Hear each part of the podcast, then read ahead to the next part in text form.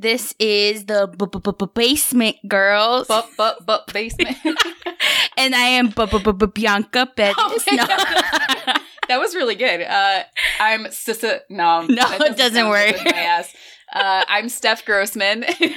um, yes, and uh, today's episode will be on the film A Girl Walks Home Alone at Night. Mhm. Foreign film. Foreign film, yes. And uh, out of the episodes that we have so far, this is our first foreign film. Um, granted, the director um, is not necessarily a foreign director. Um, she was Mhm. raised in, or she was born in Europe and then raised in the in the United States. So, Probably New Jersey. I just feel like everyone. I, I I just feel like everyone's like they moved here to New Jersey, and I know, right? Imagine that that was my story after all, and I wasn't Yeah. born in South Texas. Yeah, Who would I be if I was born in Jersey? I think you'd be the same, honestly, because I feel like it's very similar, similar uh, cultures in a way. True. in a way. So, um, yeah, but it's. Uh, I, I mean, I actually grew up like right near North Jersey too, so that's Yeah. it's a whole other thing. Um, but yeah, so I was excited to watch this movie. Um, but yeah, we do have some like uh some business News, to talk about, updates. news and stuff uh, before this uh, that all relates to horror and um and our podcast. So it's not un it's not irrelevant. Like the New Jersey comment was totally irrelevant. These things are not. Like so. Um, yeah, I guess the first thing that we want to let our listeners know is that today, um, I just started, I was kind of inspired by the soundtrack from A Girl Walks Home Alone at Night. And so I decided that Basement Girls should have a Spotify playlist kind of curated from, um, the movies that we watch on this, uh, podcast. So so far, um, you know, I have I have a good amount of songs on there, but you know, of course, I'll add to it every now and then. Um, but you can find the playlist. I titled it "Basement Girls Soundtrack." I think. Mhm. Um, and so yeah, we have a lot of like right now. It's mostly songs from um a girl walks home alone at night, but then I also added some Phoebe Bridgers up in that bitch. Yeah. Um, Phoebe fucking Bridgers. Phoebe fucking Bridgers. Do you want to talk a little bit about her real quick and what we plan on doing? yeah. Wink, wink. About the Phoebes. Yeah. So, uh, it's funny because there's a student named Phoebe in my in one of my classes now, and I like keep thinking Phoebe Bridgers every time I say her name. uh, and she probably has no idea what I'm thinking when I'm saying that. Probably but, not. Um, yeah, so we decided that you know since we are a podcast called you know. Uh, well, we're the Basement Girls, and then our subtitle is a horror and whatnot podcast. Um, we thought that we could play into our whatnot a little bit more and have little whatnot mini-sodes where we talk about stuff that's not necessarily a film um, or a book or you know a bigger piece of horror media, but something smaller, like such as Phoebe Bridgers. Uh, you know, we would have an episode about her and how she's like really into Halloween and she has her skeleton Yeah. costume she always wears in her performances. And um, you know, so things like that. We're still figuring out uh what our other mini-sodes will be, but they'll always often be horror or something like that related. Um Mhm. yeah, but it but they're just not going to be like big features like when we go in depth on a movie or something. So uh so Phoebe is I think going to be our first one and Yes. uh we're really I can't excited wait. about that. Yeah, me too. Yeah. And wait. it and it may end up like we were saying it may end up being just as long as our normal episodes, but we're going to try to make them shorter. yeah, with the amount of talking that Steph and I do. that we do. um, but I, you know, I promise that we'll try. Um, Mhm. emphasis on the try. Um, to make it less than an hour because they are supposed Mhm. to be minisodes after all. But who knows? Who knows? yeah. And then just the second um kind of business i guess um so official that we wanted business. to bu- bu- bu- business basement girls bu- bu- bu- business um is our recent feature with uh gore gore girls um on instagram um shout out to chloe who runs that instagram account so you can find her um at gore gore girls and that is a Z at the end because she cool like that or whatever. um, and so yeah, she graciously kind of we were talking. I think she, you know I think she messaged us on Instagram at one point Mhm. and um, started just talking about horror and all that good stuff. And um, she was like, "Hey, like, do you want uh, a feature? Like, I she features a podcast or yeah, I think she features podcasts every week." Um, and she asked us a couple questions relating to horror. And um, so right now our feature is up on her Instagram. But um, Steph, do you want to talk a little bit about what her uh, Instagram kind of consists of? Yeah, uh, yeah. So again, this is somebody who just completely randomly reached out to us. So Love that for like us. We're starting to feel, yeah, we're starting to gain some traction uh, with rando- the randos. Um, and she's not a rando. She's not a You're- rando. You're, great. You're not a rando, but it is a sign. We appreciate you. Don't know. Yeah, it is a good thing when people we don't know are talking to us. Uh, and so Yeah. yeah, so her um, Instagram, yeah, not only features things like podcasts, uh, but also it's really nicely curated. She uses really interesting images from Yeah. horror films and does like little, often like book reviews and film reviews as well, like within her um, Instagram posts. Uh, so check that out for sure. Uh, and Gorgor Gorgor Girls is, I think, so clever instead of Go Go Girls. I know.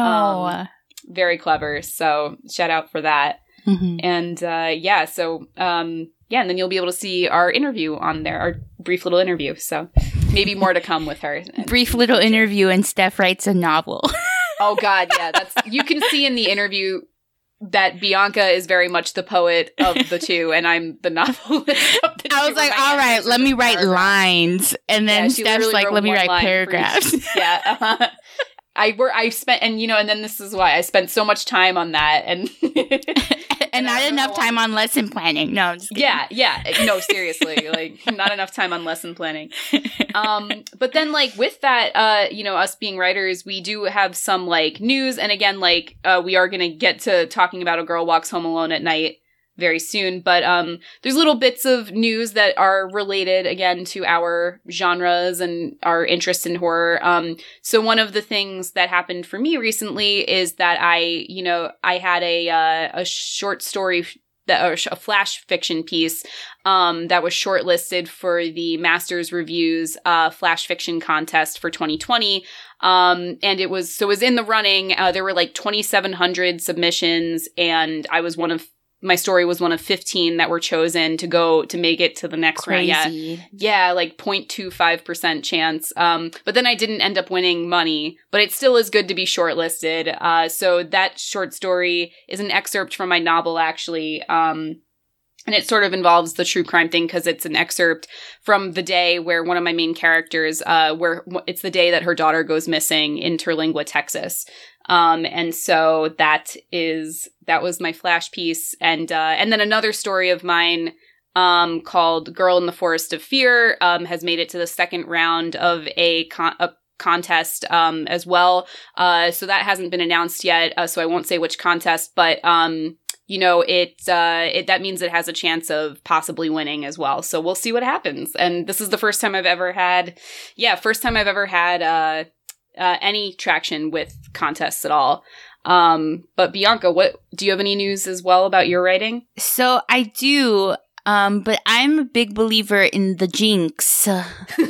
So I'm I'm afraid to to release it out into the universe in you know in fear that I will not get anything from Aw. it. I should have not said anything about mine. Actually, we just shouldn't tell you guys anything about our. Actually, we should just be silent. No, I'm just kidding. yeah. Um, No, I I think it's really exciting for sure to like always celebrate, you know, when when you do um kind of get traction that you were talking about.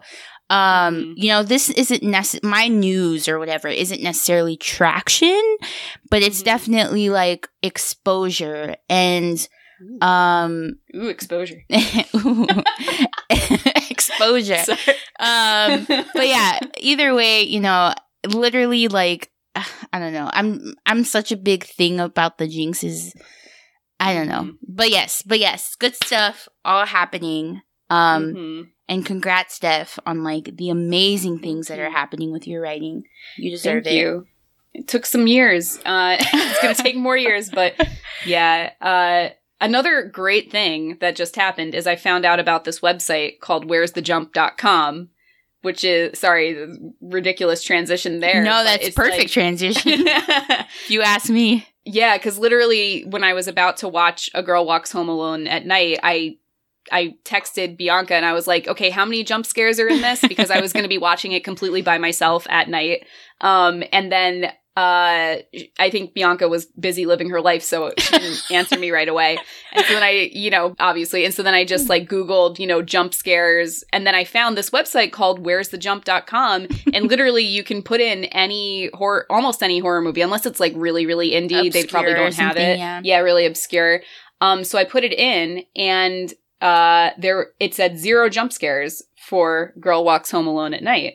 And I was like, oh, okay. And so then I got in bed and I'm like, yeah, like I'm going to watch this and I don't have to be scared. And yeah, there really weren't any jump scares. So it's pretty accurate as well. Yeah. Um, so where's the jump.com if you are like me and need uh, as much preparation as possible for a, a horror film. Um, this sounds so sponsored. yeah, it really is. I know it's really not sponsored at all, but it's it's good because it tells you where the jump scares are, basically. Yeah. Uh, so you know when to when to get it. You know, without spoiling it. I think uh, they should sponsor us though. Especially because Steph doesn't like jump scares. so- Yeah, yeah. Especially. Especially that, yeah, and somehow, but also somehow has a horror podcast. I know, right? Doesn't make Man. sense, but um, but yeah, I mean, this movie was great. And Bianca, you were the one that told me about this. Uh, Yeah. I think your brother had mentioned it. So how did you come Mhm. across this movie? Yeah, so um as you all probably know by now because you hopefully have um listened to our episode on Child's Play where my brother Hector comes in um to talk with us about Child's Play. Um so my brother obviously is a very big horror fan and just film fan in general. And so he we were kind of asking him like, "Hey, do you have any recommendations on like more movies we should watch?" And one of w- one thing that he did say about this movie is that it's his favorite vampire movie right now. Um, and so I was like, okay, yes, vampire, fuck yeah. Like, let's fucking do this shit. Um, and so that's kind of where, you know, it's kind of always been on my radar since my brother has told me about it. He's probably been trying to get me to watch it for like two years now. Um, but not that I didn't want to watch it, but it just, you know, you know, it's like you you just never get to it. There's so many Mhm. things to watch. You know what I mean? Um, But Mhm. I'm really, really glad that we're doing an episode specifically about it because it's just like such a genre bending film. Um, and we'll talk a little bit more about that and also just the aspect of like world building that this film encompasses is just like Mhm. incredible and genius and just incredibly unique too.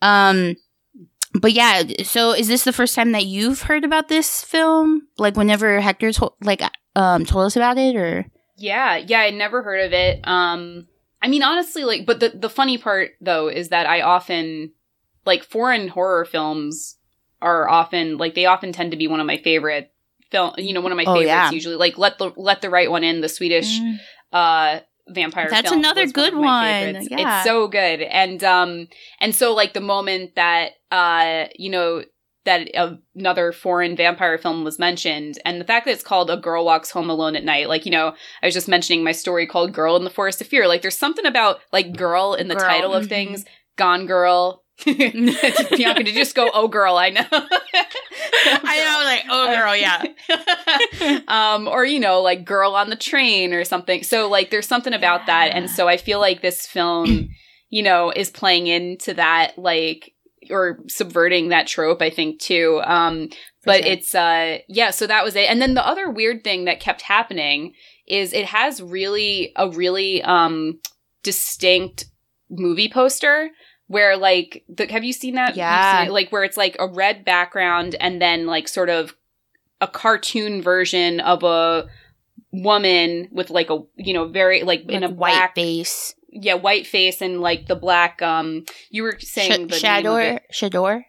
Shador yeah in Mhm. a black Shador Um, and so for some reason, the the poster even like when I looked it up the one time really got in my brain, and then I've since then had like two nightmares. Yes, I wanted to ask you about that. Yeah, Because you didn't you haven't Yes. told me anything about that. Yeah, and it's like, well, that's the reason. So, like, you know, and so I feel like it makes sense to say this before we get into the film because I didn't know anything about the film beyond the fact that it was just, you know, a vampire film. Um, and f- yeah, weirdly, like in both of my dreams, it was this dream where that like um figure with like the black shador and the white like female face um was like actually a puppet. It like you know like Oh, I popped can up see like that. and okay. and in my dream, it was just this weird puppet that was just like walking around. Um, and it, I, I forget even what happened in the dreams, but it was like every time it was around, it meant like bad things were to happen.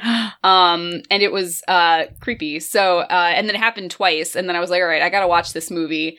Um, and then of course turned out to be nothing like what my dream had anything to do. You know, my dream was not accurate because I'm not Because you, psychic you hadn't watched the movie either, and I hadn't right? watched the movie. Yeah, so it so I was just so that but my my brain was coming up with its own shit. Okay, and, you kind of uh, like freaked me out right now. I'm just gonna turn on another light in my house. Oh really? Did you really get that freaked out? That's so funny. She was like literally getting up to go turn on a light right now. Oh, that's too funny. Oh my god! I'm also No. like in the dark. I'm in the actually. This is a You are time for to completely in the record. dark. I'm pro yeah, I don't know why. Well, I'll, I'll keep I'll stay in the dark. It's fine.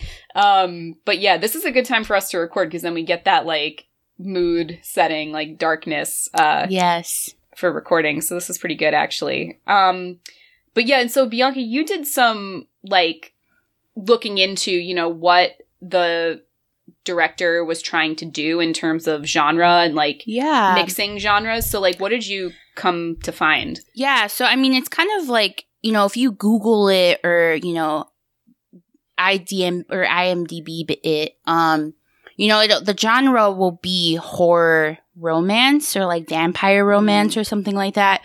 Um, but in interviews with the director Ana Lily Amirpour, um, she very like distinctly is like, oh yeah, this is an Iranian vampire western romance um, with like some hints of noir. and so I'm like, fuck yeah, like sign me up. You know what I mean? Um, Mm-hmm. so, you know, and I think, I think a lot of things can be said for, for all of that. You know, like we could talk about this film just being a vampire film. We can talk about it with just being like a Western, um, or a noir or a romance. But I think it's so cool that it's kind of just this like blending of genres. Um, and like specifically, you know, when it comes to the origins of where, so Ana Lily, who is the director, um, she also wrote the screenplay, right? And, um, her like, you know, beginning thoughts of what this movie would kind of encompass all started from, I think her aunt, um, you know, who lives in, in Iran brought uh Ana Lily um a chador, right? Mm-hmm. And like she put it on just for a little bit, right? Um but like she kind of talks about how the chador has its like this certain weight to it, right? And it's almost this like velvet kind of material and it just like it just catches like the wind differently and stuff. Um and that she was like, wow, like I want to wear this and be on a skateboard. like that's what that's immediate and she was like i like this is a cape. Like you know she immediately had that like vision or like image of a vampire. And then she was like oh yeah oh, weird. for sure. Like this makes sense. Um and so it kind of came about from this like skateboard vampire like Shador image. Um and then it just like came from there. And um and you know like at the time she was working a lot with the the the actress right who plays the girl um Sheila Vand. She was working very closely with her in a bunch of like shorts um that like Ana Lily directed and wrote and things like that.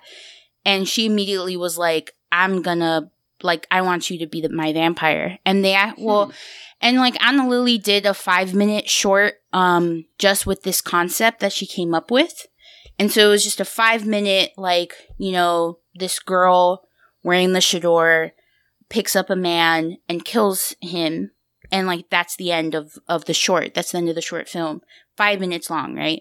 Um but at the time sheila vand couldn't be the girl couldn't be the vampire because she was like on broadway um at the time um but either way once it turned into this like feature film um she got sheila Vand to to be with her um Mhm. to to work with her so you know although it did originate as like a vampire kind of thought it's interesting that it kind of like as things were being introduced um into Ana Lily's life and like also into the just like in creating this world I think a lot more genres just started like coming in and coming in and coming in Mm-hmm.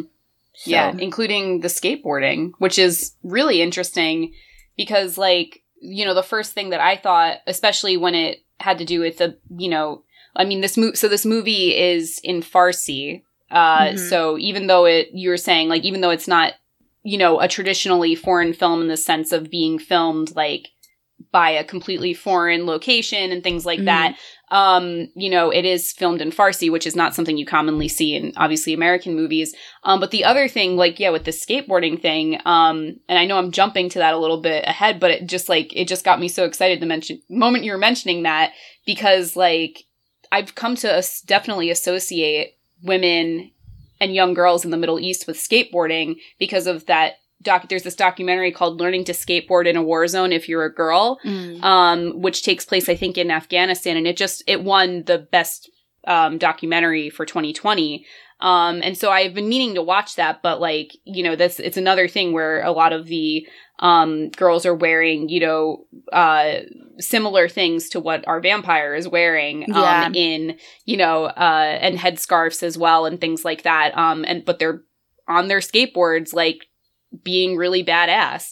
And uh, so it's just very interesting that that, and I have a fond memory, fond memories with skateboarding because growing up, my brother and cousin were both like big skaters, and I was a poser. I wasn't really good at skateboarding, but I was wearing the skater shoes and being, I was friends with all the skaters and punks. So I have a you really were a big, skater like, girl where I was, a your skater boy girl. So uh, too many skater boys turned out Oh to my- not be not be nice guys. Guys, seriously. Mm. Um, I'm just kidding, but they none of them lasted. But uh, but I did love that Avril Lavigne Skater Boy song. Oh, Actually, yeah. one of my screen name my screen name at one point was I Heart Skater Boys. oh my Uh, Skater boys uh, with the Z at the Boys with a Z. Actually, it was B O I. oh, so it's boys. Boys. Yeah, yeah. I Heart Skater Boys. I think it was less than three. I or no. Oh, I guess I couldn't have done that in it's, So yeah, it was I three Skater Boys or something. But yeah, anyway. Uh, No, yeah, this is I- way better than you know these that that like skateboarding making its um way into like you know like Middle Eastern culture and things like that. I think is so cool and really powerful, especially because it's mostly women who are the skaters in the culture. You know, Yeah, or for at least sure. that are being filmed about it. You know. yeah, and the skateboard, I mean, you know, in the film, it does come out in it, right? And Mhm. um and I think the the the scene that is very prominent in my mind is like it's very short. It's like probably like 5 seconds. But it's, you know, the girl on a skateboard and she has the chador on, but you you see her Mhm. from the back. Um and she's kind of like go she's like kind of, you know, holding the wall, right? She's like against Oh, the yeah. wall and like you only Mhm. see her back and um she's kind of like she moves like she uses her hands to move like um you know against the wall but on the skateboard and for a second you know because it's black and white you know the sh- chador kind of blended in with the skateboard and i was like oh my god she's Mm. fucking floating like it was just Mm. such a like Mhm. evocative like image um and I then I realized I was like, oh no, she's on a skateboard, and I'm like, whoa, like my Mm. mind just did like a, it was just like mind fucked, you know? Mm-hmm. Mm-hmm. So- Yeah. Yeah. No, there's something about like that combined also with like the sound of the skateboard. I don't know. There was something about it, and like you were saying, with the wind going through Mhm. the the chador and the and it is like a vampire cape, like you're saying, which we'll get to Yeah. a little bit, I guess, with the more with the costuming later on, because there is more of that, um, you know, as we go. But uh, or I don't know, or maybe we could just talk about that now. But we have like I a mean- little, you know, thing that we're trying to follow, and we don't so that always we do don't talk all the fucking throughout the entire thing. Um, yeah. we like let's just go at it. You know. Yeah, I mean, yeah, because then that could get us into the characters too. Because like the biggest thing about it is that so we have the main one of the main characters that it opens with is this guy named um Arash. Uh-huh. Um and um and it's weird because he actually when you first see him, he kind of looks like he's like dressed as like someone from Greece almost, like the 1950s, like Yeah. white t-shirt. Very like rebel without a cause Yes. situation, especially because there's that like oil, like because it's like an oil town. Mm-hmm. Yeah, like- exactly. So I get Mhm. that vibe for sure. Yeah, yeah. So you see, and he has like this old looking car. Yeah, so it's a not really Thunderbird. sure- Yeah, it's a Thunderbird. Yeah, which is like big in like the 50s Yeah. and 60s. Like that was like the car people wanted. Yeah. Exactly, and that's actually Ana Lily's um dad's car. Oh, really? Mm-hmm. they like included it in there. Oh, that's so funny. My dad's really into muscle cars and stuff. So if I ever make a movie, I should do that. Oh, with yeah. my dad, for my dad's car. He has a 70 Chevelle and it's so loud. Actually, it's fucking really loud to the point where I like always had to hold my ears even when I was near the car. So maybe that won't go. but um but yeah, so like so you know, so it opens and he's, you know, he's got like a cigarette, the, you know, looks like yeah, James Dean basically and He and, steals a know, cat. Like yeah, he steals a cat and yeah, and he uh you know goes home and um so that was like that stood out where cuz at first I was like when is this supposed to take place? Is this like the 50s, the 60s? Um so you know there's that costuming aspect, but then sort of slowly as you go, then you see like one of the like there's this um drug dealer uh because you go home with um with our main character and his father is you know shooting heroin i think or maybe um opium and i don't know if that's exactly i'm not a drug Um. person so i've never really you know, done drugs the, guys the the dad is a is very much addicted to a drug for sure. a drug yeah we don't we're it's not really clear what it is um but uh you know so then his dad is dressed up very tattered um you know doesn't look like he's from the 50s though um then the drug dealer is like dressed you know like he's kind of from the 80s with like the Yeah, matching tracksuit sort of thing. And um you know i guess he's a little bit gangster. He has like very uh he has like tattoos on his face including and also a very prominent tattoo that says sex just like on his neck. It's just like in handwriting sex. Sex. And and i and so that was the first thing I saw i just started laughing because that's like so funny to me. I don't know. And um you know so there's that but then there's and then of course there's the um the vampire being you know really wearing this um chador constantly and wearing this like white black and white striped t-shirt or, or long or quarter sleeve shirt um but then the other side of it that's interesting is that that chador also looks like we were saying the like a vampire cape, and at one point, our main character Arash dresses as Dracula. Like he goes to a party and he's Mhm. dressed as Dracula, and then like does ecstasy, I think, and then leaves and gets lost, and then that's where our vampire finds him. Is that he's sort of wandering around with his, you know, in his Dracula costume, and and it looks like. It's such a great scene because it looks like it's two vampires meeting each other. yeah, And we know that we know that Arash is obviously not a vampire. He's just dressed as one. Um, Right. But it was it was just very powerful in those moments too because it does become like a love story um on top of everything else. So for sure. uh de- so definitely like shout out to those costumes cuz they were very simple but really set I think a mood. For sure, yeah. Um, you know, Ana Lily talks a lot about wanting to create these characters in a way that like also molded with like the actual actors themselves. So she actually wrote each character to the actor, right? So she Mhm, had the mhm. the actor first or the actress and then, you know, wrote the character to it. So like Arash's real name is Arash too, you know what I mean? And so I think I think it's interesting to also think about how it is you know how how um how interesting it probably is to to write characters that you know, come off of the page um and then onto screen but in a way that like these real people can can also make them real too, you know? Mm-hmm. Um and I think for sure I think with with the simple um you know, the simplicity of just the town in general cuz I know that there's like a Mhm. lot going on in the town like as far as like Mhm. the the the action, right? The the life that's happening in there.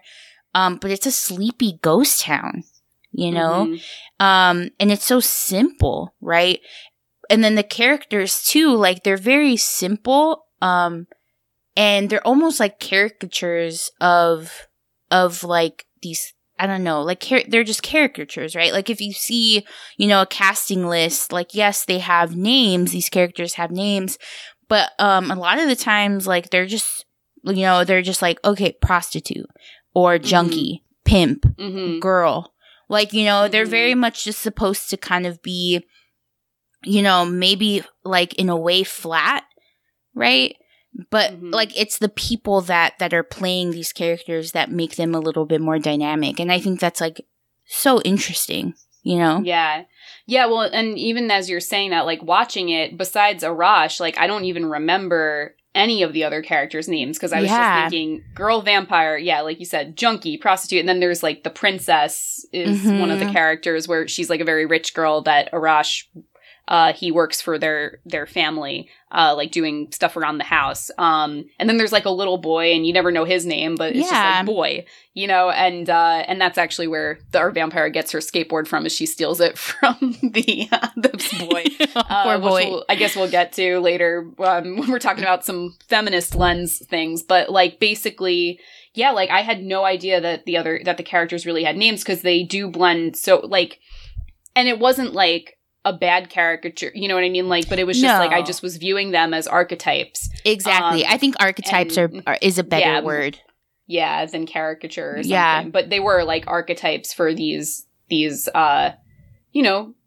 types of people you would you might come across in a noir movie or Mhm. you know things like that in a horror movie um or even in a romance so you know yeah. i think that that, that was done really really well for sure and For i sure. i you know even though i didn't know the characters names i had no problem whatsoever believing that Oh, yeah. they were or you like know. that these were real people with like real problems. Like I think that's Mhm.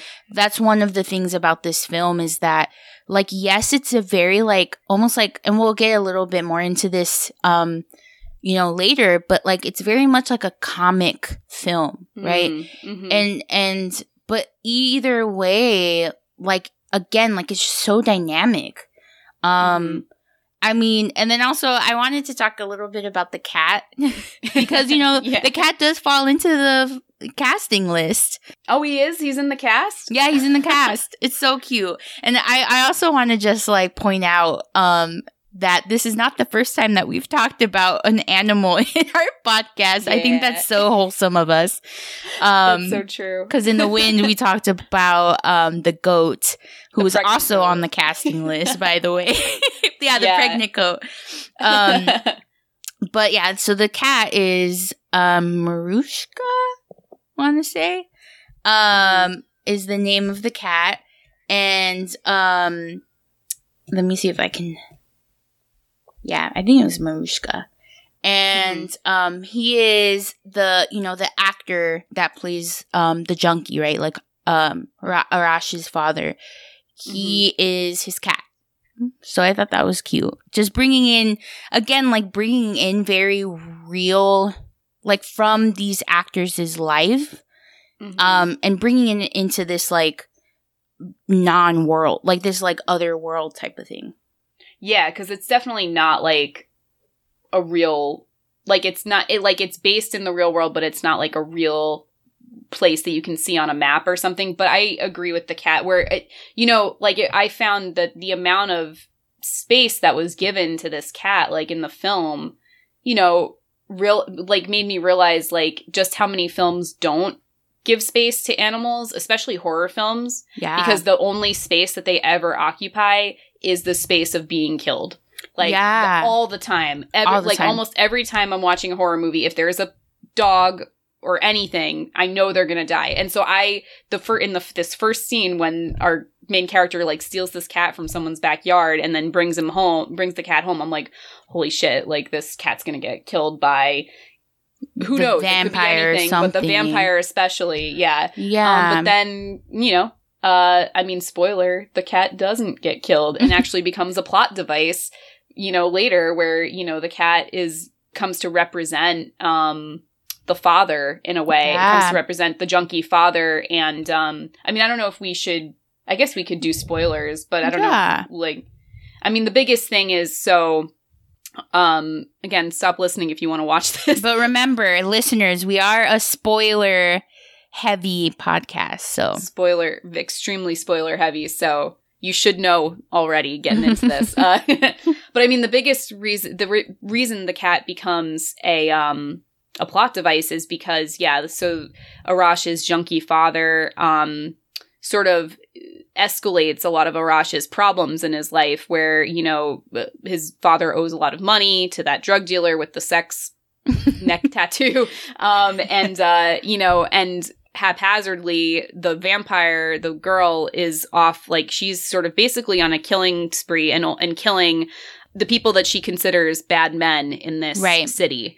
called bad city which I think is an important thing whenever we talk about the feminist lens. But yes exactly and um and so so she ends up killing this drug dealer um and then you know arash is then able to like get like he doesn't realize that the guy's dead until he goes to his apartment and he's dead and so he's able to take the drug dealer's like money he's able to get his car back because he had to give his car up for his dad to pay off his dad's um you know debt uh Mhm. for the drugs and um you know and so then he has this cat at home and so the dad you know at one point arash kicks his dad out of the apartment and is basically like i'm done with you leave and then take this cat with you. Right. um later on he brings the the father brings the cat to his you know his drug de- he had a female drug dealer as well and so he brings the cat to the female drug dealer's house and the dad sort of while high uh basically is trying to oh, you mean the prostitute? rape the Mhm. prostitute yeah it was the prostitute well she was also dealing drugs i think that was the she was a prostitute but Oh, also because through drugs. the pimp, probably. Yeah, yeah, right. through the pimp yeah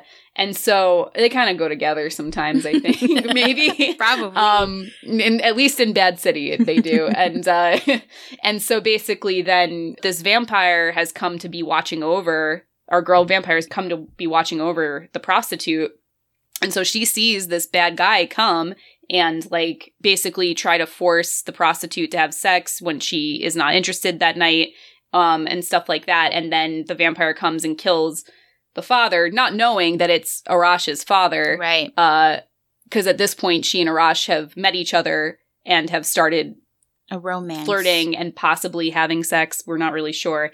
Uh it's implied that they're having sex i think. It's not on the screen though.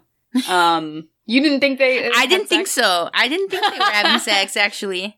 That's interesting. i wonder why i thought that i mean i don't know maybe just because it's like it was like a fade to black moment when they're in her room and so i just assumed Okay, I can see that. I can see that. All right. Sorry, my innocent Um, mind. yeah you're innocent I'm like, mind, but no, I'm they're in love. There's, there's no, you know, it's There's no such thing as sex in a loving No. relationship. Why would they have sex? They're in love. those two Uh, don't go together. No. Yeah, jeez. but oh my god, yeah. Whereas, yeah, the father. So she doesn't know that Arash's father is this guy. That so then she kills the father and then takes the cat. And I thought for sure the cat was a goner. Uh, but she actually is very nice to the cat and has the cat in her apartment. And then Arash comes and he's like, "Let's get out of here. Let's get out of the city." And then he sees the cat wandering around her apartment, and she he He like puts two and two together. he puts two and two together and then uh later on we'll get to the ending but that's like sort of a really that's like probably the climax of the movie where you're just like what is going to happen yeah, like exactly. what what's going to happen now that he knows that his vampire girlfriend who he doesn't know is a vampire has killed his father um And I think So, also like yeah. something to note here as well is that whenever the dad is kind of going through withdrawals, I mean, he thinks that the Mm. cat is the dead wife, Yes. Arash's mother. And, you know, Mhm. he's like, he, he says at one point, like, look at the eyes, like, look at the cat's eyes. It's your mom. Like, you know, and just like having, I think there's a lot of guilt there, um, like unsaid, like shame, um, that this Mhm. is now what their life is. And, Mhm. um, and perhaps, you know, the mother would not approve of, of the father being this way or the father's life now, um, you know, very dependent on drugs, right? And so I think that's kind of like a very important piece to this plot is is this guilt and how it's played a huge role in the father and then, then and then also just bleeds into Arash's life. And um Mhm. and Arash is incredibly, I think, shameful of his dad. Um, Mhm. you know, it's it's heavy. Yeah. Yeah, I mean, at one point, I think his dad even says, You'd be better off if I was dead or something. You know, and then in a way, like, because you see how much trouble the dad is causing, you as, at least me as the viewer, I was kind of like, maybe he's right, you know? Um, Yeah, which is interesting. So, Yeah. and then I don't want to feel that way exactly. about dad, but I was just about to you know? say, yeah, Yeah, exactly. yeah. So, I know. I'm just like, I need to sit with that first. sorry. because that's i mean you know that's it's again like here we are you know we're talking about this one character that we're like oh yeah he's an archetype for the the a junkie but yet there's Mhm. like still so much more involved with that you know what i mean Mhm. and that just Mhm. goes to show again like that that building of of a world that Ana Lily has has done here um Mhm. And and i'd kind of like to go into that because i want to hear i mean because i know that you kind of were asking yourself and i i did not even think to even ask myself this is like when exactly is this taking place? We know this is the city is called bad city but there's no like like in our outside world like right here like we wouldn't be able to like find it on the map right? Because it's Mhm. not a real place but it feels very real. It is real right in the in the film. Mhm. um so i know you like you know you went a little bit into like you know maybe it's the 50s maybe it's the 80s you know? And i think it kind of i maybe that might you know lead us into a discussion about maybe it's like because you know the girl the vampire's like i think she's like 187 years old so maybe like time is just like not a thing to her anymore you Mhm. know what I mean? And so in that sense, we're kind of seeing time like in her eyes where it's like, it's just like a, a molding, a blending of, of, of time. And now it's not necessarily like a set time, you know? I didn't even think about it like that, that like it could be her perspective that it's just this blending of time where yeah, that's I didn't even think of that's that's actually really Did I do something there? Like, did you I, just did, did I something do it? for me there. Yeah, yeah. Because Did I, give you oh. goosebumps or something? like, yeah, because well, because that's such a cool thing. Because like that's so particular to like something only a vampire would really be able to experience, where they have this Exactly. like blurring of time periods because they've lived through all of it, right? Exactly. Um, that's so cool. I didn't even think about that. I mean, because the movie itself is filmed very like linearly, so that's why um I didn't think of it like that. But also, since it is a fictional city, it can be all those things at It once. can exactly, well. and I think Mhm. too. I think also it kind of skews our perception of of time here, or at least in my opinion, is the fact that it's black and white, and primarily, you know, movies that are shot in black and white are, you know, very like, um. Like what's it called? Like you know, like fifties films that are black Yeah. and white or forties.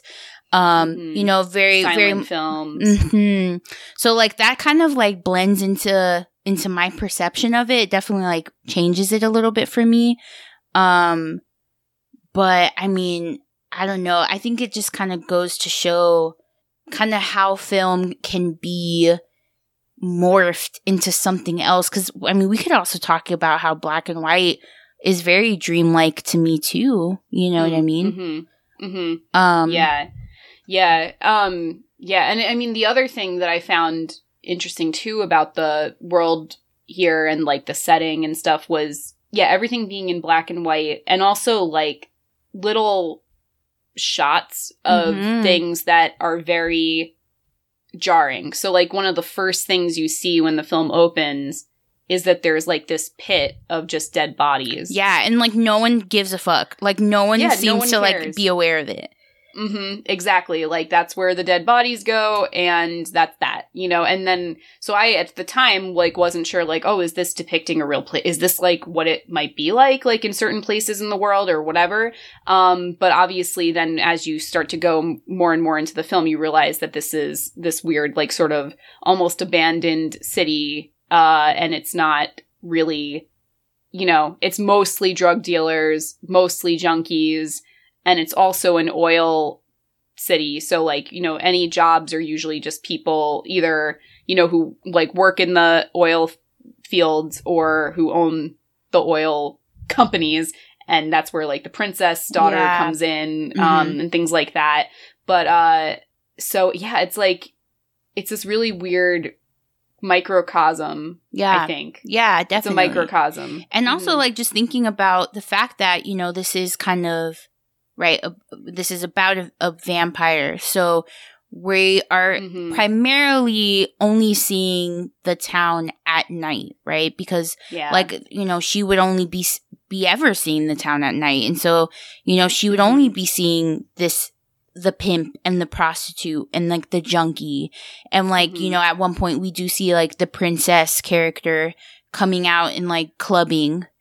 Um, yeah, clubbing, but that's mhm. always at night. Yeah. yeah. exactly. So it's like it's like all this like very like nighttime um like hub is kind of like where this city kind of comes to life a little bit more. Um Mhm. and this is when the vamp like you know our girl like comes out and is able to see this this city. And so how how would that even you know how could that that that that probably changes a person to only Mhm. experience life at night whenever like quote unquote the bad people come out you know what i mean That's so true. I didn't even think that her perspective of the world would just be Like, mostly bad yeah. people. Because I, my mom always had this saying for me growing up, where she's like, "Nothing good happens after midnight." exactly so creepy, but I'm just like, you know, but she was referring to like staying out at bars or parties really late and people get really drunk and then usually fights occur and stuff like that. But it is, it does go back to this idea that like, you know, we're scared of the night for a lot of reasons. Uh, most people are, especially women are warned, don't walk home alone, alone at, at night. night yeah Yeah. there you go I, I mean, actually like, yeah. yeah. I mean, when we have our night classes here at Texas State, like, usually I walk to class during the daytime, but then I don't walk after. And so I always make Bianca like drive me back, or one or two times I made my teacher drive me back. Oh, yeah. else could drive me shout out tom And grimes Shout out to Tom Grimes driving me back to my apartment. Um, but like, yeah, so it's uh, that's an int- such an interesting perspective. Like, you're really into uh, like Bianca. That's so cool that you're thinking about it all from the perspective of this vampire. The you know, and you said is she 187 years old or is she? I think I think so. I can't remember why I think that. like but that number is very specific in my mind right now. I Yeah. must have heard it in like an interview or something. Um but she is definitely on the older side um for sure. but And looks very young. but looks vampire and yeah, you know, being a van, you know, I wish. And Yeah. I look like a baby, but anyway. yeah, you'll have a, a while before you ever start to look not like a baby, Bianca. You're I hope good. so. and I've been putting on retinol cream, but anyways, I digress. Um, but yeah, I think it's, you know, again, like it is very interesting to just think about how, um, you know, just how using a vampire, especially like a vampire that is a woman, but yet is like the most dangerous thing in this city, right? Like she is the reason why there are dead bodies, right? Yeah. Probably not the the pimp probably is only like um the reason for maybe one or two bodies in that pit, right? But like she is the reason why, you know, there is there are there or there is death, right? And I don't know, maybe it might be a stretch to be like, "Oh yeah, she's the reason why this is bad city." But I don't I don't I don't think I I really um agree with that. Um because, you know, I'd kind of like to get into this idea of like her killing, you know, I mean, I feel like she's only she only killed men in the time that we that we've seen her in this film. Um, and then there's that that scene where she goes um and basically traumatizes this little boy. Like he's like 8 or 9 or something.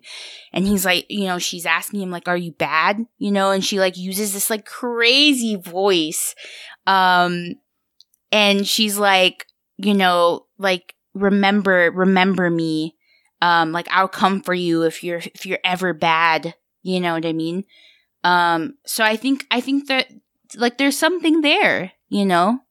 And it makes you wonder to like like maybe if she's this old, like maybe the drug deal like maybe when the drug dealer was a kid, did she traumatize him and not see that that could lead to him having even more bad behavior later? Um, but yeah, like the fact that, uh, you know, yeah, there's just this one boy walking around at night, and that's when she steals a skateboard. It's like she like threatens him and then steals a skateboard.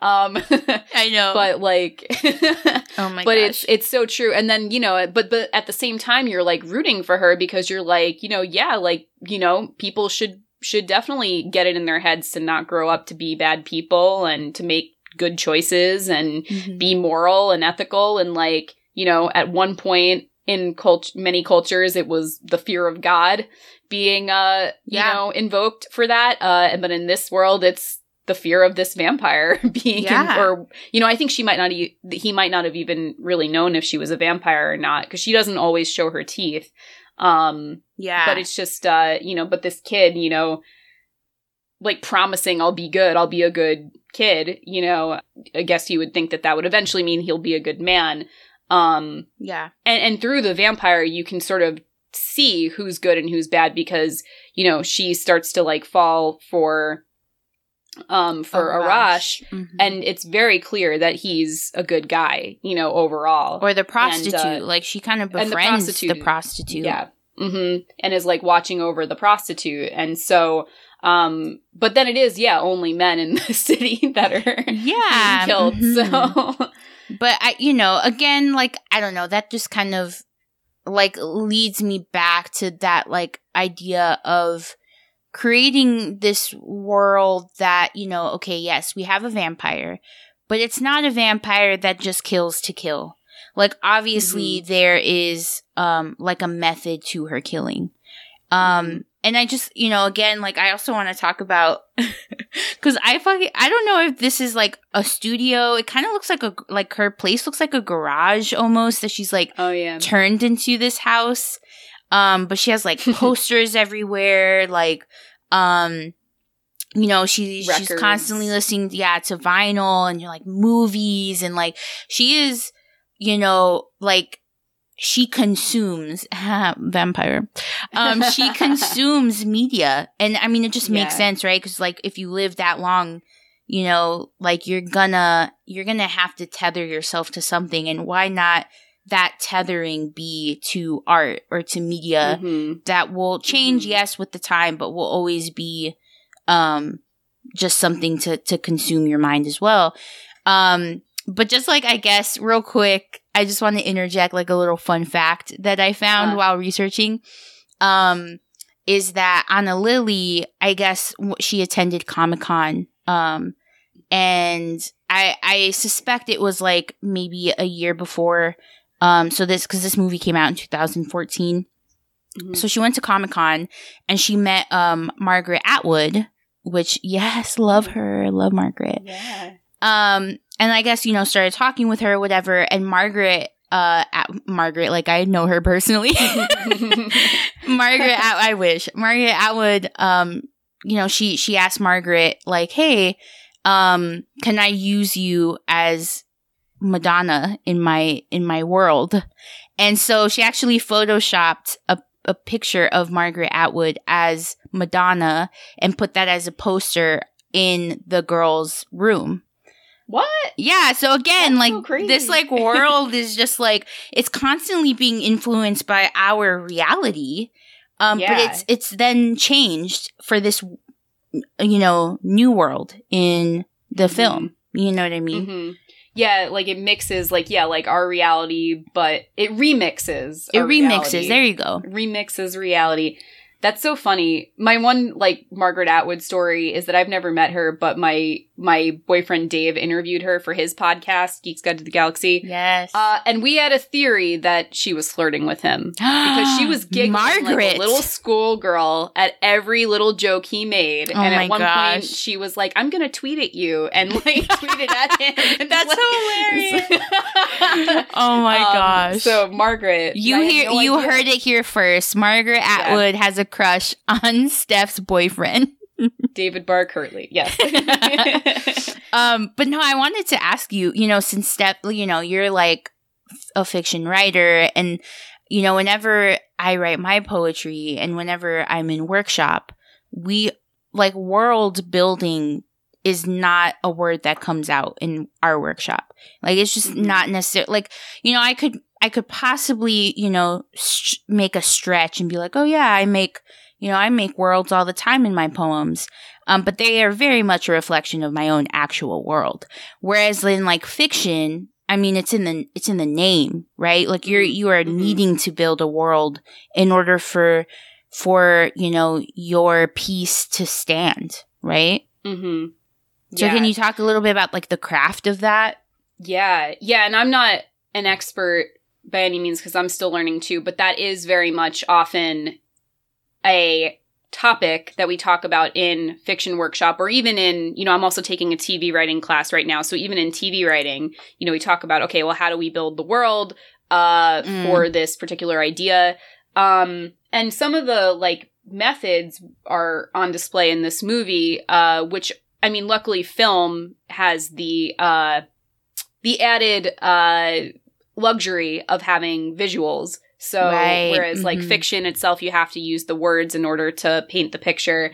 Um, so you know that definitely helps. Uh, but I think one of the other things is like language. So like you know, for example, if in a certain world there's like a certain law, or you know what I mean, like or a Right. certain way that people refer to things, um, you know that tells you something, right? So, um, I mean, this isn't in this movie, but I'm just thinking about like one of the stories we read recently in our fiction class was um, a story that involved, you know, that's, you know, one of the characters is in the, this future world and they just go to like the juice shop and they're just like, oh, I'm going to buy blue, you know? And so it's like, but you would, in our world, we would never go to a juice shop and be like, I'm getting blue and like drinking, I'm going to Right, drink blue, right. you know, like you're drinking like whatever it is, like strawberry banana, like, Yeah. you know, matcha. I like how that's the that, that's the one that came to me. Uh, or my my favorite was which would be like mint cacao. Uh, but like you know, so um, so that's like one thing is like language. Um, and uh, and then definitely little details like you know the novel I'm working on right now takes place in the 90s, so I have to be really careful about okay, how do I describe what names do I use for the technology? And like, I can't have people with cell phones, but I can have them with like a flip phone, or I can have them with like a beeper or something. Yeah. yeah. beeper, yeah, yeah, Nextel or something maybe, or um, you know, uh, or even things like you know, uh, I'm trying to think of what other sorts of uh technology would be an issue. Um, you know, and also yeah, so there's the there's the vocabulary, there's the technology being used. Um, And then I guess, like, the costumes. yeah the know? costumes but also like just the um like the the dialogue between characters because a lot of the times the dialog Mhm. reflects the time right because there's like Mhm. certain things that somebody in like the 60s would say that we wouldn't say anymore now Mhm. you know Mhm. so and then if somebody like if your piece was set in the in the 50s um you know like it would kind of like it needs to it needs to kind of mesh well right is what i would assume uh, assume Mhm. because if not then your world kind of like unravels a little bit and it's less Yeah. believable Yeah, um, the nice thing is that there can be that nice middle ground where uh, not everything has to be so crafted. And in a way, like this movie occupies that Yeah, middle ground where mhm. it's like it's got some of the 50s visuals, but then it's got, you know, like skateboarding, and then it's got drug dealer looking like he's, you know, in his tracksuit, and, you know, and then,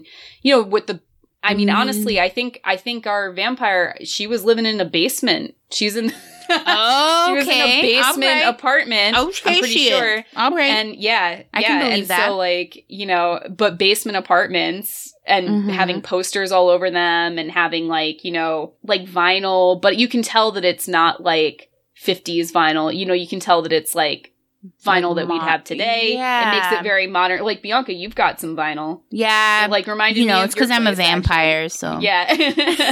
I didn't want to say it, but yeah, she didn't. Her vinyl's really from the like fifties. Like, like, Yeah. she didn't go to the store now. She bought it like fifty years ago. yeah, I don't like to buy ago. contemporary vinyl except for like I have a lot of like Manchester Orchestra and things like that. But Um, mhm. Um, what I was gonna say though is that although you know we do have this like this world building, right? Um, it almost also like feels very dreamlike. Also, and I said that a little Mhm. bit earlier whenever I talked about that like black and white thing going on. Um, but I think that's like one of the that's one of the advantages of film, right? Is that you can like like all film is world building. Like in this this is unique. This film is unique, yes, because it is creating a whole different type of world, right? Um, you know, it's not like it's like, oh yeah, we know that's set in New York, right? Mhm. um it's not necessarily that but all film is in a sense world building right and character building and plot building um so i think i think in that way you know film is is still very dreamlike. Um but this one i don't know like there's just something to it. I mean especially like in those really great scenes that are kind of like interjections and they feel very like like arty kind of thing like or what is that arty? Is that a word? Art house. art house yeah. With like Yeah. that woman that kind of comes out in a couple scenes where Mhm. there's she comes out in the first scene and she watches um arash like you know walk down the the sidewalk or whatever and she's just like watching him and it's a very like close up shot of her face and then we Is also she get the one with the really thin eyebrows. Exactly, because then we also get that scene where she's like dancing randomly, like in an Oh, yeah, alleyway or that's so true. something. Yeah. mhm. And I'm like, you know, this doesn't necessarily have any significant plot or any significance to the plot. But in some ways, I'm like, okay, I can definitely see this happening in this world because, like, Mhm. the world has already established itself as not of our world. You know what I mean? Yeah, and then like even getting to back to that like that sex tattoo on the drug dealer's Getting neck. back to Uh, the sex. getting back to back to that sex and the tattoos like he at one point there's a shot of a building Mhm. and there's like graffiti that just says sex on the Right. graffiti and so like it almost makes you think like okay in this world is like sex being written out in handwriting like a thing you know and Mhm. weirdly like one time when like years ago when i went to spain um in high school like the like i saw graffiti that said sex sex style i think was what it said. Um and so i don't know if this is like a thing in this world or if this is something that was picked up on from our world that was brought in. But um i don't know. That was just like a really weird detail that i noticed. That didn't seem to mean anything beyond the world you know. It didn't seem to mean like anything in the plot but Because Yeah. what I'm thinking, my first thought with that is that, um, you know, because we see sex first on um, the pimp's neck, and then we see it Mhm. again, like as graffiti, it's almost like, you know, these people that live in this city are also a reflection of the the foundation of the city itself. oh if that makes good. sense, you Yeah, know what I mean? yeah. Did I do something Mhm. again or what? again you're on a roll i'm like woo. It's because I had sour punch straws before.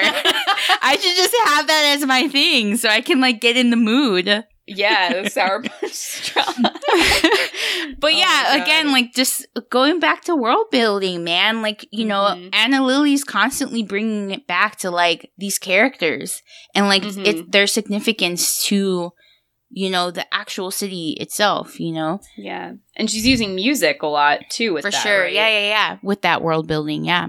Yeah. Yeah, because at one point they're talking about like a Lionel Richie song and Mhm. like one of the lines is, you know, wait, I have it written down. Uh, Uh, oh, it's called Hello, Hello by Lionel Richie. So kind of like it reminded me of you know like in um if you ever seen the movie Garden State Mhm. where have you seen that and where you know the main character you know whatever her name is um I forget her name, but uh the character like puts headphones on this one guy and she's like listen to this song and it's like the shins, you know. Mhm. Um and uh and so in this case she's like, "Have you ever heard the song Hello Hello by Lionel Richie?" or maybe it's the guy Arash that says it. Um but then at one point one of the lines is, you know, sad songs hit the spot, don't they? And you know, like I don't know, and that's just so modern and you know, Yeah. they're using like modern like sort of techno type music as well throughout the movie, but then at one point you know, talking about Lionel Richie and then spaghetti western music as well. Uh yeah, so they're doing some really I don't know, really interesting mixing and then again that remixing of like the modern and old and yeah, bringing it together. bringing in the reality to this world. Mhm. Yeah, and Which I is think why we liked that music too, because we were like, "Wow, that's like something I could play at a party," you know? Yeah, Um, exactly. exactly, and I think you know, again, like I don't know, music is just like a. It's of course, music plays a big role in film in general, mm, but I think in, in horror, um, and although this isn't sign- like predominantly horror, if any, I'm not too sure. mhm. Um, but again, like it's still like setting the tone. You know what I mean? Mhm. Um, and especially when it comes to you know this interjection of this Lionel Richie and that line with like, um, like don't sad songs hit the spot.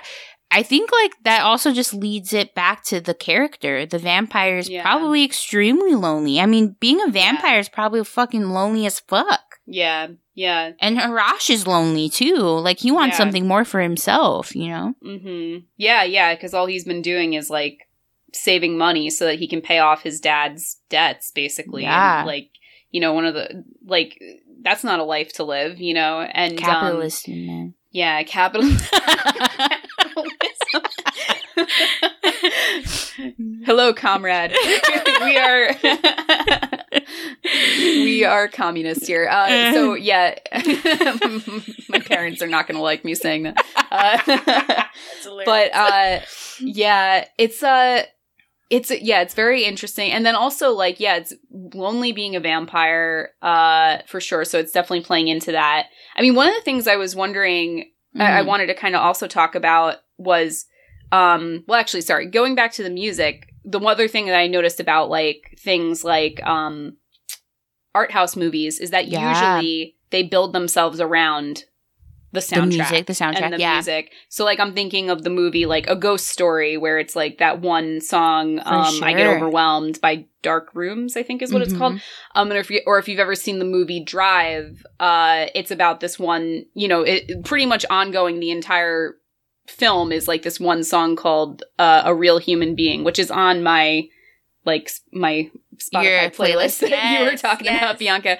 Um, so like that's another, that's probably, so to me, seeing how prominently the, the music, uh, and good music at that was used in this film made me just be like, this is definitely squarely like in the art house arena um as well but uh but the other thing i wanted to talk about too was the just the use of vampires and like the myth of the vampire and again like i know this won't be the only time we talk about vampires oh but, no. you know uh years ago i did like some research into like the sort of evolution of our views of vampirism um and so like the you know i'm not gonna like go into a huge like lesson plan here but like the biggest thing is that like back in the I think it was this 1800s there was you know the the concept of the vampire was uh very much like this idea of somebody that's basically a living corpse so almost like more like a zombie like they're like vampires Yeah. are gross they smell bad I mean, it came they're- from like Mhm. voodooism, didn't it? oh really oh I didn't know yeah, that I, was- think it, it. Well, I'm thinking about white zombie. uh, Oh, wait. No, never mind. Go ahead. I started thinking, thinking about, about zombies, for some strange reason. yeah so yeah it's similar but it's like but vampires you know like the difference is that they drink blood not and they use brains. right. Yes. But the biggest like example of like what the original vampire was supposed to be like was more like Nosferatu, right? Right. Where he's like really creepy, really ugly. yeah, Right? So ugly that it like creeps you out just looking at him. Um and then like sort of slowly over time you get to like the first Dracula film where Bela Lugosi plays uh Dracula. Sexy. and he was like a good-looking yeah, like good-looking actor where, you know, it and he has a bit more of like a sec, you know, like a sexualized way about him, but then you hit like the counterculture of the 60s and then that's when like sex and and those sorts of themes like really picked up with especially with things like vampirism. Um you know you get interview with the vampire in the 70s by um Anne Rice Mhm. uh and those are like about these very sad almost very emo but very attractive like vampires who are just like you know living this like life in New Orleans and they're really like depressed and just trying to like right. get by. Um, and then of course you get things like um, Twilight. Twilight. Yeah. you thought I wasn't gonna say it, but I'm gonna say yep, it. Yeah, it's yeah. Yeah, because there's And I have read those. d- Mhm. like I did read them. Uh, my friends Yes. made me read them, and I was like, "What are the kids reading these days?" All right, I'll read them. um, and they weren't that bad. Like they weren't as bad as I thought they'd be. they're in not terms bad. Of, they're not yeah. really that bad. yeah, and um, Um, so yeah. um anyway, but it's actually I found out that like cer- cer- certain people can have a skin condition where uh their They like sparkle? skin forms crystals. Yeah. So that actually my boyfriend has that every once in a while his skin sparkles and it's because his like skin has formed like a crystal. Shut the fuck. it's up. fuck it's so weird because I kept being fucking like why are is there glitter on dating Edward face? Cullen, and I never knew about it. Uh, yeah, well, now you know. Yeah, no, I mean, I definitely always had a vamp. I definitely like the the guys that need hundred SPF sometimes. Like, so uh, That's that- that tracks. It tracks. Um, but yeah, so like you know, you get like stuff like that. So then in movies like this, it's like you know. I'd say that this vampire isn't overly sexualized as a female vampire, no. but she does fall in love and she does, you know, have a, this relationship or start of a relationship. And there is that fade to black after all. You know Yeah, the I fade to black, you know something happened. Um, I knew something happened at least, but and uh My virgin mind did not. I guess. virgin mind, virgin, yes, very virgin mind. Um, but then like then there's the I don't know like if you if we should talk about the ending now, but then there's the aspect of you know like vampires like being so lonely like for so long um and then this sort of ends up having like a very seemingly uplifting ending at i don't know to my- to Yeah, my, perspective kind of. Yeah.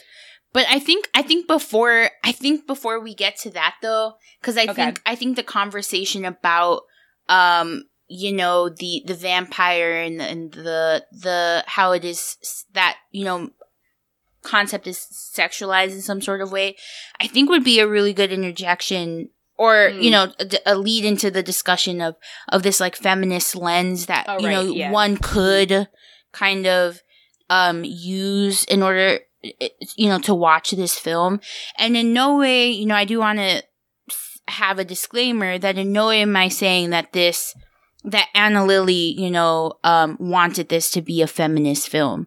You know just because there's a, a main the main character is a woman doesn't necessarily mean that this has to be seen in a feminist sort of way.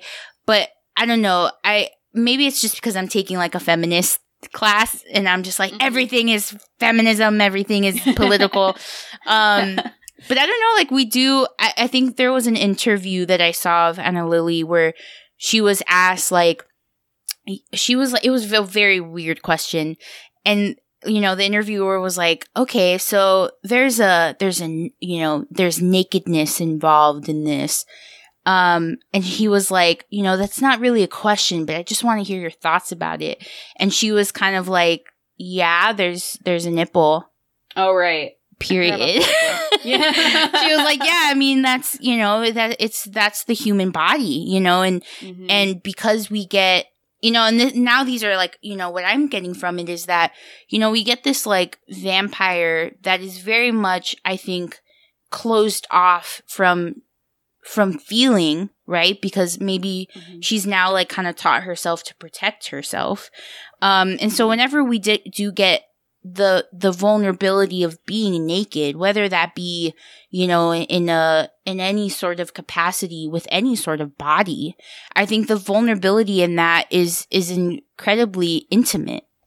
You know, and not in a way that I'm talking about it as sexual, but just like intimate in that like you are with your body and like, um, and like with a person that's so lonely, I think any sort of intimacy is like, is be- gonna be craved. You know what I mean? Mm-hmm. Mm-hmm. Yeah, that's a good point. Yeah. Yeah, because I thought even the feminist, I didn't think of it from that perspective too, because I kept thinking of it more like her being sort of this female vigilante that's killing bad men. I mean that too. Um, but but there is that, yeah, that this like sort of like being alone with your body sort of feeling. Yeah, because um, that's and, all she uh, has, right? I mean, she doesn't yeah, have anybody true. else. Yeah, yeah. At least until she meets until Harash. she meets Harash. and she, you can tell she's very, very uh confused. Oh yeah, she's feeling. She's like, yes, puncture my earlobes. oh, that was such a sexy scene. Honestly, right? I was yeah, like, he gives oh her, gosh, he pierces the pain. her ears for her. Yeah, yeah, the pain. At one point, she turns and like her um her fangs come out. Yeah, she doesn't see that, but um yeah, that was uh that was a really cool scene with yeah, uh, I think so too. You know, because he bought her earrings, but her ears weren't pierced, and she's like, "Just pierce them for me." yeah, just do it. And then you like get it. a lighter, and like I don't know, that was kind of hot to me too. Yeah, I don't know. I'm like, yes, turn yeah. on that lighter. Mm-hmm. Do it slower. um. oh my gosh, but I don't know. I I'm a big fan of watching things through a feminist lens because I think that's mm-hmm. always going to be important. But um, but I think it's also just important to to just watch a film to watch a film. Mm-hmm. Um, and then you know later on just kind of like get your own impression because I think one thing that you know I I feel like now Ana Lily, I just am, have such a deep appreciation of her and a deep admiration of her or for her. And I think one thing that I've kind of like seen, um, is that she, she has this like one thing that she told an interviewer, um, where she was like, you know, just because I give you something to look at doesn't mean I'm telling you what to see. Um, mm. and I think that's that is first of all like for her to have thought that on the spot like wow. Yeah. I would have been like yeah I, I, gave you that to see so you saw it. And then what? So you saw it. What about it? Yeah so she's not saying she's not like okay yeah see this thing and now i'm gonna tell you what i mean by it. Like she's like no like i'm gonna mm-hmm. show you this thing take it for what it, it is and then you mm-hmm. kind of figure that out because I'm not going to tell you what to see, kind of thing, you know?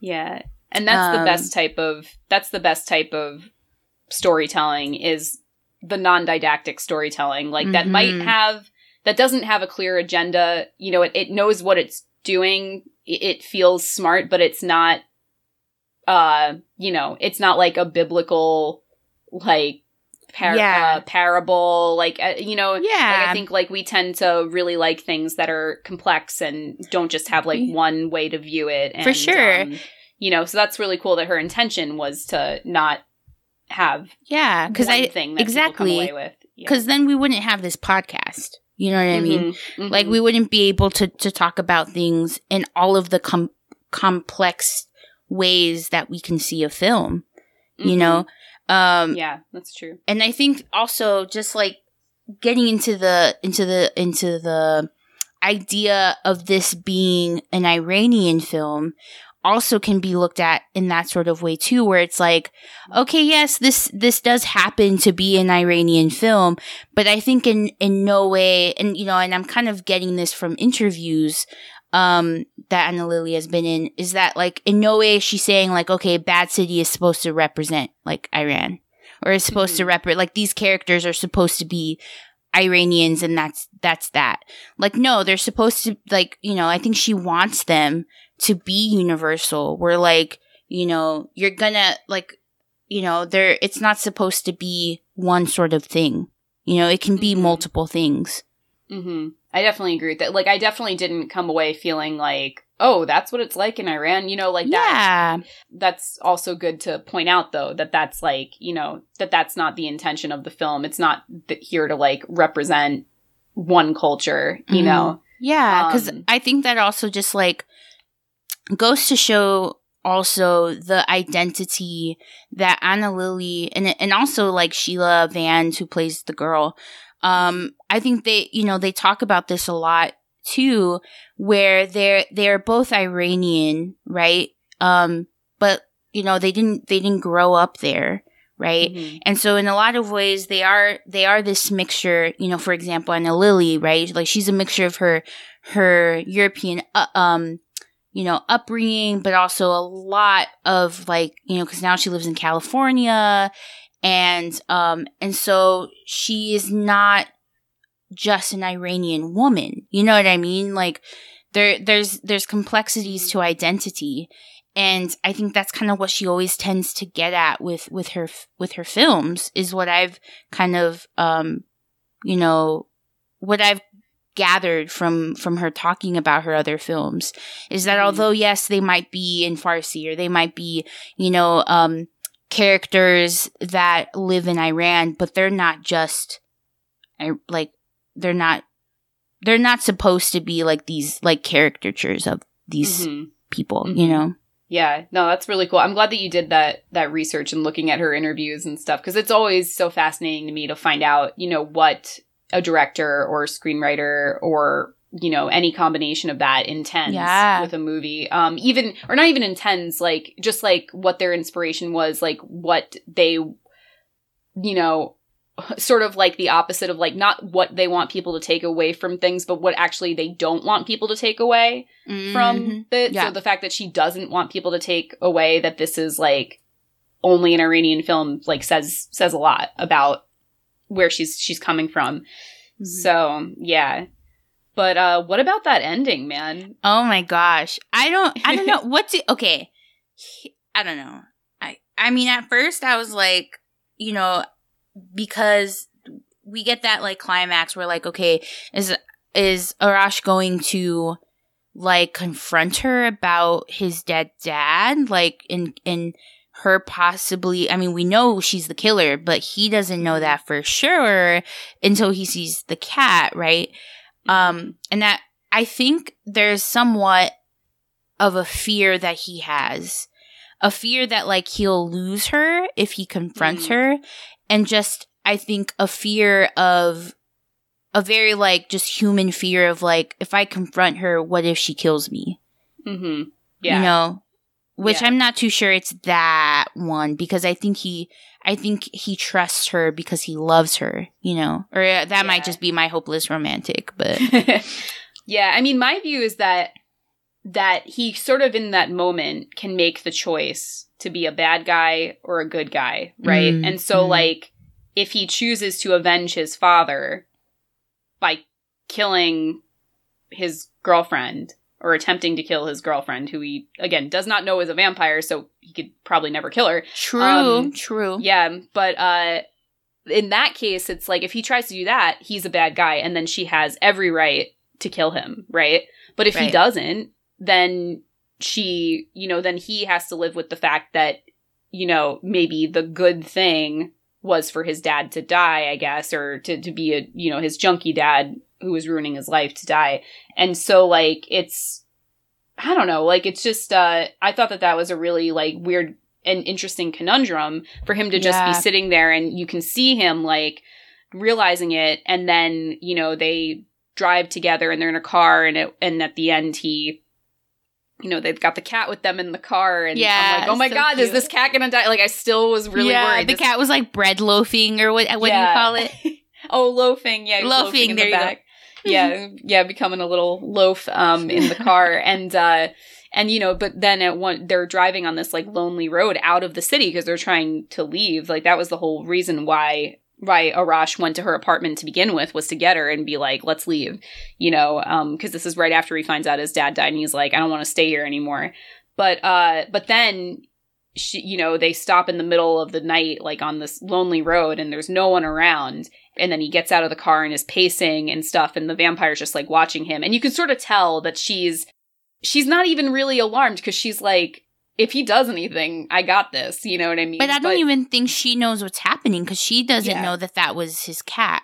Yeah, she doesn't know about the cat. She do- and he doesn't even tell her that his dad died. I think. Yeah, so I think he, I think you know, I mean, she doesn't even really show that she's confused as to like Yeah. why he's contemplating something so intensely, but I think Mhm. she kind of understands that like something is up, Yeah. right? Yeah.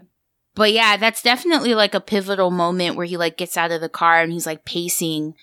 And like I Mhm. was like, "Oh my god, what the fuck is he going to do?" Yeah. Is he gonna try anything stupid? Like, I was holding my to breath. Yeah. Yeah. yeah. that was really like the part that just got me you know like it was a very slow quote unquote like slow movie Right. you know and but that part just was like and it's like basically the ending scene but that part was so intense um because you're like don't do anything stupid yeah. like don't do anything stupid Like, you will die if you yeah, try yeah you were gonna die yeah um but then they he just gets back in the car and drives away with her Yeah. uh so i think he maybe comes to terms with that idea that like i don't know my perspective is that maybe he saw it for the better um Yeah, I and think so, doesn't too. have any real proof either that Right. she killed her the dad like the dad could have been out on the street and the cat could have just like ran away and then she picks up the cat you yeah. know um yeah. There's no talk well, they, they should communicate as a couple they should communicate a lot more than they, Uh, they really should. They, really, really should. there's a There lot of assuming going on with the between lots them. of assuming, lots of like, you know, ear piercing, not enough Mhm. talking, you know what I mean? Uh, too much but- sex fade to black yeah, sex. too much fade to blacks for me. I don't know. Um, but no, I think, I think, you know, I don't want to, I don't want to be insensitive to like simplify it like this, but in a lot of ways, it's just like he chucks it up to loss. He's just like, Yeah. all right, like, I, I wanted to leave anyways. I had already like gotten into a fight with my dad. I already told him, you know, I like I think he's already lost his dad even way before he actually lost his dad. That's a good point. As it is with most drug uh, addicted family members, is Right. I have a, I had a, a cousin who passed away like a few months ago from a drug Mhm. addiction, but even in the um the things that his that my other cousins, so his siblings, were talking about, they were like, you know, we really did lose him like 15 years ago. Yeah. They had never, t- they never, they rarely talked to him, like never saw him. Yeah. I think like he just I at that point I think he already knew like he just didn't have a dad anymore. You know? Mm-hmm. Mm-hmm. Um so I think in a in a lot of ways he was already like he he was already he already came to terms with it, you know what I mean? So he was like might as well create this life for myself with somebody that I love um, and leave, you know, period. Mhm. So Mm-hmm. And pu- yeah, leave. And I, And- I don't know what their life will be like. Excuse me. Outside of. Yeah, but I think it'll be happy. Yeah. you know, if they just communicated a little bit more. Yeah. maybe they'll. Yeah. Or Uh, maybe she- I, oh God. Yeah. Were you were you gonna say that maybe she turns him into a vampire? Literally, that's exactly what I was. Literally? Oh my god. Were you gonna say that? yeah, I was gonna say that. That's the happy ending. You got to take it from Twilight. That's how you got to do things. I Like, mean, that's how you're happy together. honestly, I think I think it was kind of like foreshadowed in his costume for me. Mm. Um, oh, that's a good point. Yeah. yeah and but then and you know and every everything that we saw in the film you know the fact that it, it it's very like it's a very classic vampire thing where like you know she puts on her makeup without a mirror because like she can't look at herself in a mirror. Oh, I didn't even think about that. Yeah, that's yeah because Yeah, she's just like there sitting and she's like doing her makeup without a mirror. So it's Mm. like very like those cl- it's very classical you know she she only comes out at night. So i would assume that the turning is is also very cl- traditional and classical in Mm. that way so all, like Mhm. all it would take is is a bite and it, he would turn Yeah. Yeah. So- But then I have like an even sadder thing because like oh I've no uh, you always got to bring the sad I'm man so sorry. You know, I'm emo at heart. Uh, but like sad boy skater boy sad boys, skater boys. I heart sad boys. Um, but yeah, so like I read uh a while back, I read um Karen one of Karen Russell's short stories, which is um called Vampires in the Lemon Grove. and that's about two vampires who spend Ooh. centuries together in their like re- you know relationship like living in a lemon grove trying That's to like hot. not really kill people but they're like old they're like i think i don't know if they like become old or if they were turned when they were old but they're like eh, almost like an elderly couple that are like vampires. But eventually they're like sick of each other and they like don't want to they're like you know i've spent like 10,000 years or whatever it was a thousand I years with you. That's And- true. yeah eventually they're just like let's do something else. Like That's a really So- good point. hmm so maybe that that is maybe they they do that eventually. Who knows? Uh but my my hope is that like you were saying before that like you know one of the things like for a vampire to like spend their time what did they spend their time doing? And then like in this movie is like she's listening to music all the time. And like in other movies or other things you know they're reading books or you know they become like very worldly and very you know uh Mhm. like i think i'm thinking in interview with the vampire like i feel like they become like almost like literary scholars in a way because Yeah. they just can read every book and like that's my that's what i would do if i could live forever uh i would like want to live forever just so i could like see like all the books and art that evolves in this world yeah Or like, you know, in, in, in Twilight's world where they don't even sleep at all. oh yeah So like Mhm. during, and also they, yeah. So the and they cannot go out at in the daytime. I mean, of course they'll sparkle, but that's why they live in Forks. Right.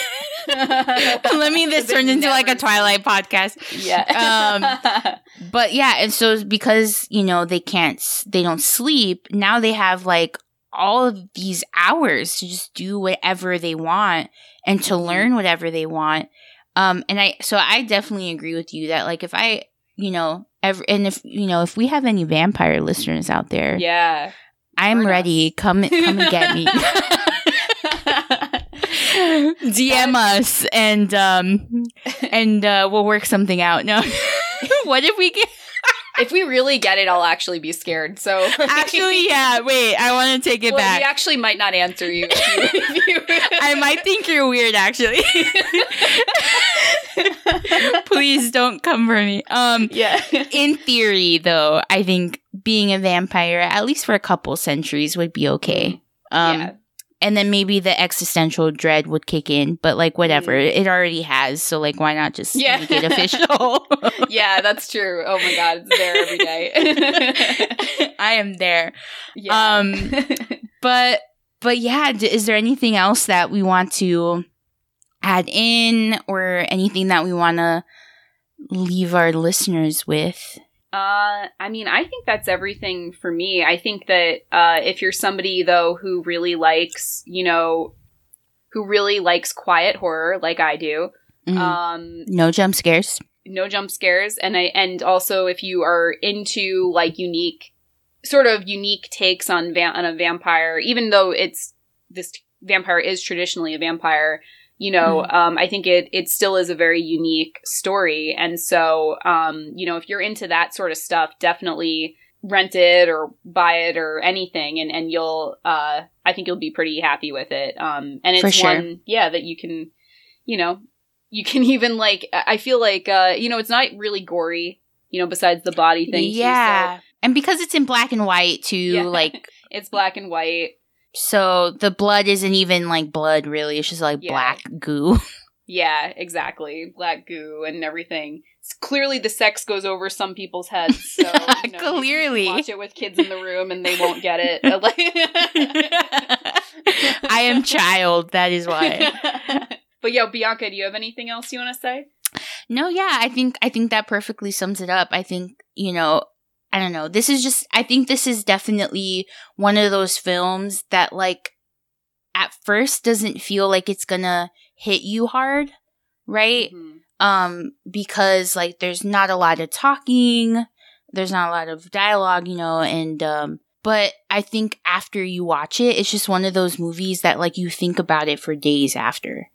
You know, so so if that's your if that's your niche, that's your like kink, um, then like I say go for this, you know, and and if you don't mind, you know, just listening to a probably like an hour and a half worth of spoilers, just go for it. Yeah. You know what I mean?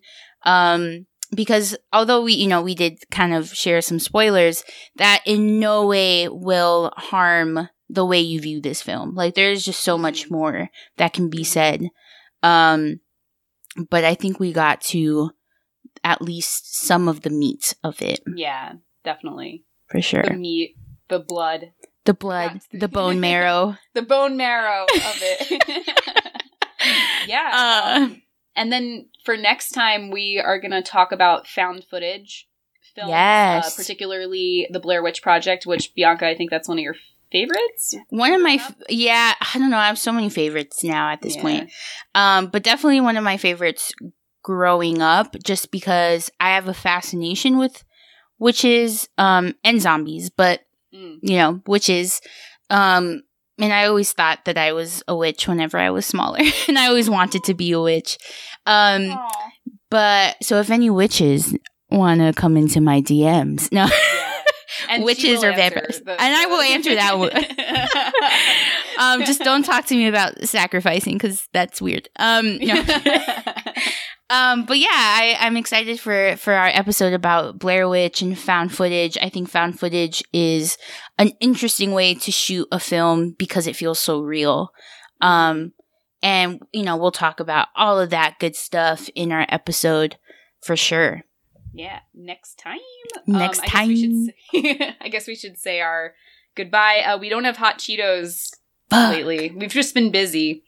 So Uh, busy. I have but- I have Cheeto puffs that are cheesy, but um, but not but- hot. hmm And I wanted to be honest to our viewers. I could have said like, "Oh yeah, I'm eating hot Cheetos, crunch crunch," but they're not hot Cheetos, so I won't do that to you all yeah, we'll we'll be restocked next time for sure. for sure.